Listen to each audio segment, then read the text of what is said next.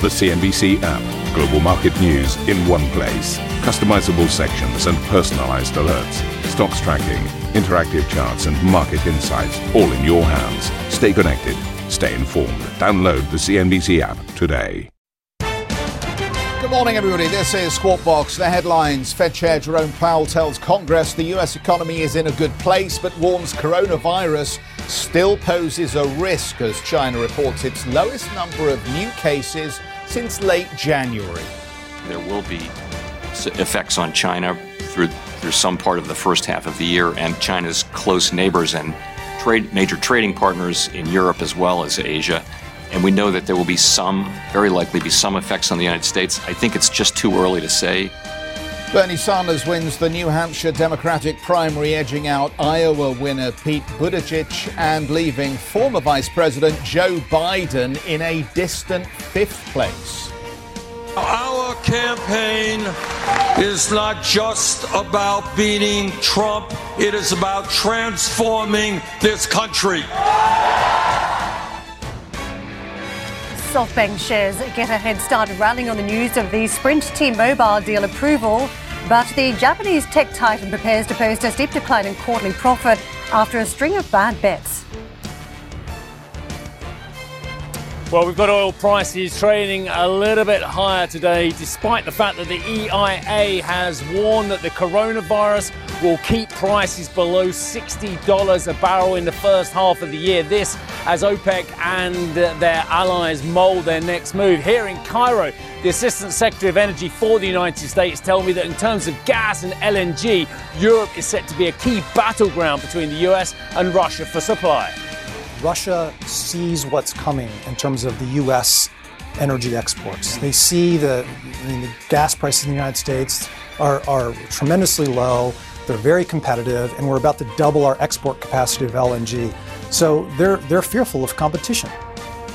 Also coming up on Squawk Box, earnings in the air. We get the view from the C-suite with ABN AMRO, Ahold Delhaize, Akzo Nobel, and Heineken, as well as bring you the numbers from Kering.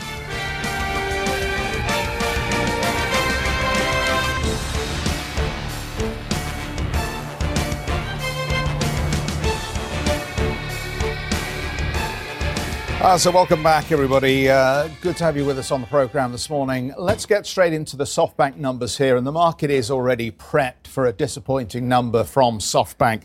And we know that has a lot to do with uh, some of the uh, poor investment decisions that have been made around uh, companies like WeWork and uh, Wag, the uh, uh, the startup uh, dog walking business. So, in terms of the nine month uh, operating loss, then we got a 12.96 billion yen number here against the previous profit of 1.86 trillion yen. So the net profit line is a drop of uh, 69%, 476.59 billion yen, the revenue line in at 7.09 trillion, which is just off the previous uh, period figure of 7.17 trillion at this stage.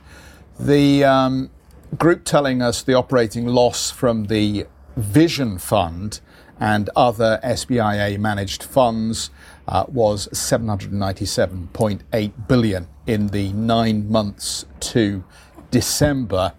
Uh, that loss uh, uh, represents an unrealized valuation loss of 727.3 billion for a, decrease in the fair value of investments held by the Vision Fund at the um, end of the third quarter. And of course, Uber and WeWork represent the thick end of those revalue losses on paper for this group. Yeah, really happy about those two uh, shares parked into the portfolio, but 88 different investments the company was holding at the end of the third quarter, which just explains how complex a company it is. Alibaba, one of the initial investments that this company has had, and it's been uh, somewhat of a savings account or cash cow, or however you want to describe it. It's been very positive for the company, but the other bets so far have not paid off, and there's been some some big misses. Of course, uh, Uber when it came to the stock market, very disappointing. WeWork didn't even come to the stock market, so that was disappointing too. The other point I'd make is that you've had this activist investor, Elliott Management, taking a three percent shareholding and clearly agitating for change. Uh, there was a, a really big gap in the valuation that was highlighted by Masayoshi Son himself, effectively talking about a year back how this company was undervalued. And you think about uh, today's valuation of about $88 billion versus where he thinks it should have been $270 billion, which tells you how much work the activists might be willing to do behind the scenes trying to get that share price or the valuation higher. And in terms of what the activist is pushing for, you mentioned the 88 investments that are currently in SoftBank's Vision Fund. They're pushing for more transparency. Investors across the board want to know more about the investment process behind SoftBank. And Elliott also pushing for share buybacks as a way perhaps to uh, cushion the blow of some of these bad bets that SoftBank has made. Worth noting on the positive side this week, SoftBank shares have risen on the back of the uh, the U.S. judge approving the Sprint T-Mobile merger. SoftBank, of course, a major shareholder in Sprint, so not all bad news of late, but certainly a huge amount of pressure on SoftBank. A very good morning, Juliana. and Welcome to the team. Thank you very good much. Good to have you on board for the morning. Happy to so, be here with you guys. So, just to recap that, then, an operating loss from the group, the pre-tax down over 25%, the net line down over 69% for the nine months ended December 31st, 2019. And just uh, pouring over Heineken numbers crossing from the beer company today, I want to start with uh, the outlook. Uh, sees 2020 adjusted operating profit to grow in the mid single digit level on an organic basis. If you just take a look at the 2019 adjusted operating profit, organic growth was 3.9%. So it's uh, guidance of mid single digit, uh, slightly higher than roughly where we have been for 2019. In terms of 2020 capital expenditure related to property, plant and equipment, it tallies that up to about 2 billion versus a 1.9 billion figure for last year. So a slight increase anticipated. Uh, also going on to talk about uh, the uh, numbers today that have been forecast. Just want to get into the, the, the overall profit number because what uh, the market was expecting was a number about 2.16 billion euros for the full year 2019 net profit. What we have seen across is a number very close to that, if anything, slightly high, a little bit of froth on top, 2.17 billion. So the numbers coming bang in on expectations. But uh, that is good news for shareholders. If you look at the performance of this stock, it had that big run up at the start of 2019, that catch up trade, and a little bit more on top of the course of the year. And uh, so far, I want to just get into the uh, over outlook too on beer volumes because obviously very key when you look at that volume ratio. Consolidated beer volume 3.1%. Heineken volume itself was 8.3%, best performance in over a decade. And uh, the numbers, I think, are very much going to be poured across by those defensive investors who've been looking to park money in some of these so-called safe havens. Mm. I wonder if, um, I mean, this is a rather random left field comment, but mm. I do wonder whether Heineken, which has had its issues in the North American market, will see its brands do better because of this bizarre phobia now around Corona. Yes. And, and I'm not making this up. Um, there are people actually searching for the beer virus online because they have misunderstood that coronavirus actually doesn't relate to Corona beer. I, I think the Australians were, were one of those. I, am not sure, but I mean, if you just put it into a popular search engine, the beer virus, it bizarrely coronavirus comes up. And as I understand it, there have been some issues in the North American market, particularly where people have been averse to buying Corona beer because of their concerns, and some quite amusing memes in what is generally um, a rather sad and scary story about this virus. I bet the CEO is really looking forward to speaking to us now. You can save that question for him, Geoff. The Heineken CEO Jean-Francois van Boxmeer will be joining us at 8:20 CET. Uh, let's get you an update on coronavirus. On that note, Chinese health officials have reported more than 2,000 new cases of the coronavirus in mainland China and 97 virus related deaths, marking the lowest daily number since January 30th. The virus has been officially renamed by the World Health Organization and will now be referred to specifically as COVID 19. This amid criticism of the term coronavirus, which refers to the group of viruses it belongs to rather than the specific strain. Geoff, maybe that will help clear up some of the confusion uh, well, among the North American. Yeah, the trouble crowd. is now we have to decide what we're going to call it, and I don't see people stepping away from coronavirus at this point. Uh, that seems to have captured the imagination. Um, we'll we'll see whether there's any um, any desire uh, to switch to the new name, which is obviously uh, more scientific. Uh, Federal Reserve Chair Jerome Powell says the central bank is closely monitoring the virus outbreak and its impact. In his semi annual testimony to Congress, Powell described the U.S. economy as resilient whilst signalling he is content with the current monetary policy stance. However, the Fed chair warned the full impact of the outbreak on uh, American business has yet to be seen. The question for us really is what will be the effects on the U.S. economy? Will they be persistent? Will they be material? That's really the question. I think we know there will be effects on China through through some part of the first half of the year, and China's close neighbors and trade, major trading partners in Europe as well as Asia.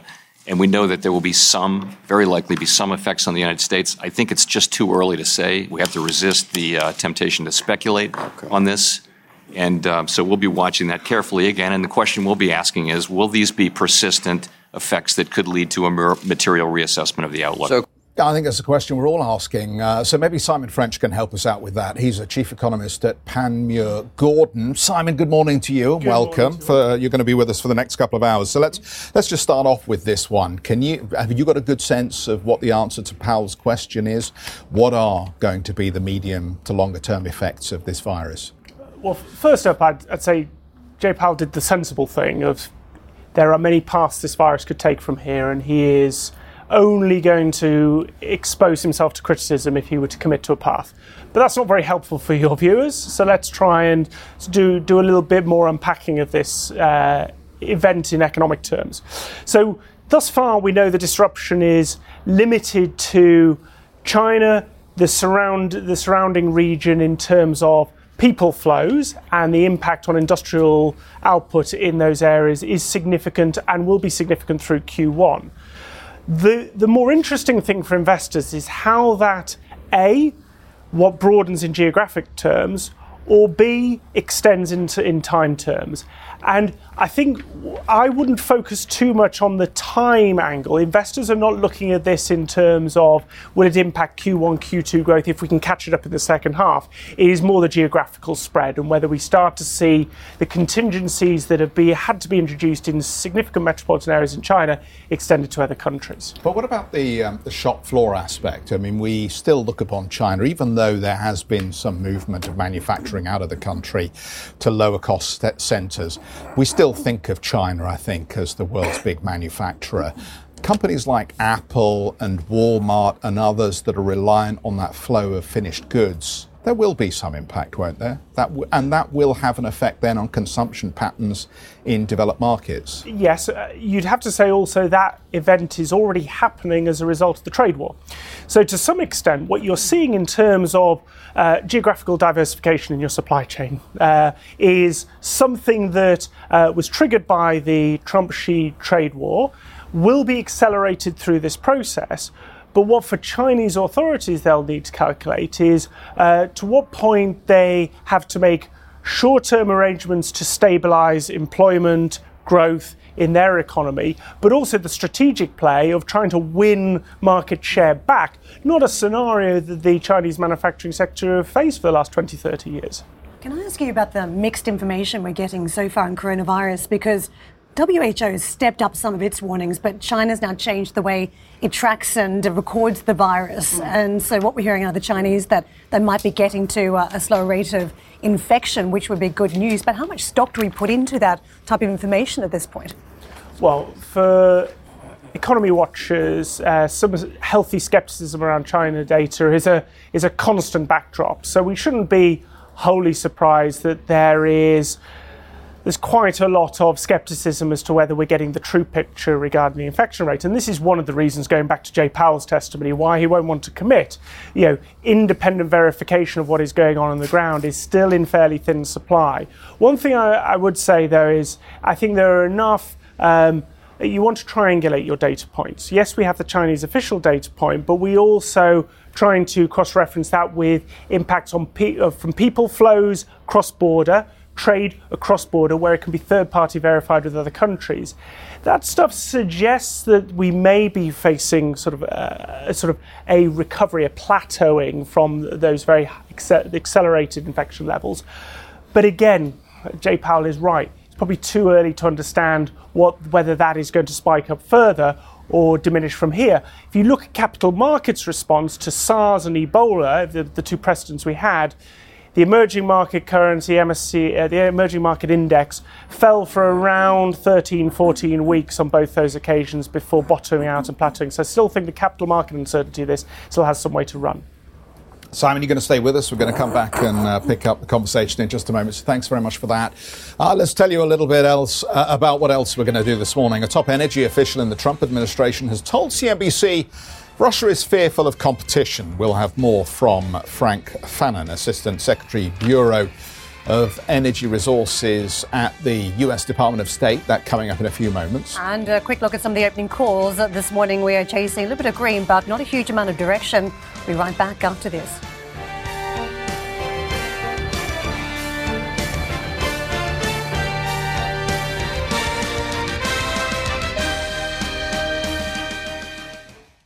If you enjoy Squawk Box Europe, check out the Brave Ones podcast. The series explores the rise of some of the world's most successful entrepreneurs. Through exclusive interviews with family, friends, and colleagues, the Brave Ones podcast features stories of determination, resilience, and ingenuity. Available on Apple Podcast, Spotify, and Google Play. The Brave Ones podcast presented by Credit Suisse.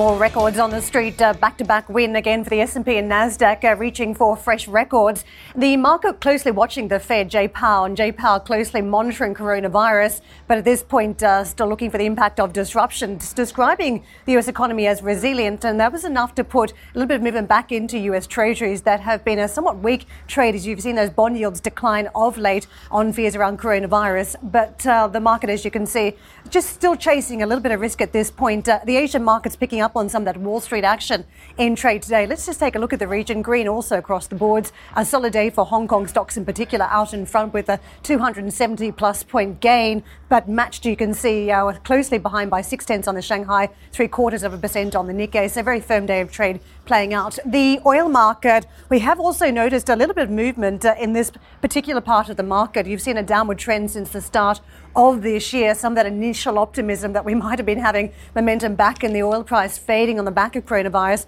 but a very solid trade now, 1.6% higher. WTI also bouncing. This on hopes that uh, once we get through the coronavirus, maybe demand will pick up. But in the meantime, there could also be measures from the producers to trim output. The spot gold price on the back foot, as you can see, uh, with some of the, the fears just starting to ease uh, around the reporting from the Chinese around the coronavirus at this point. Juliana.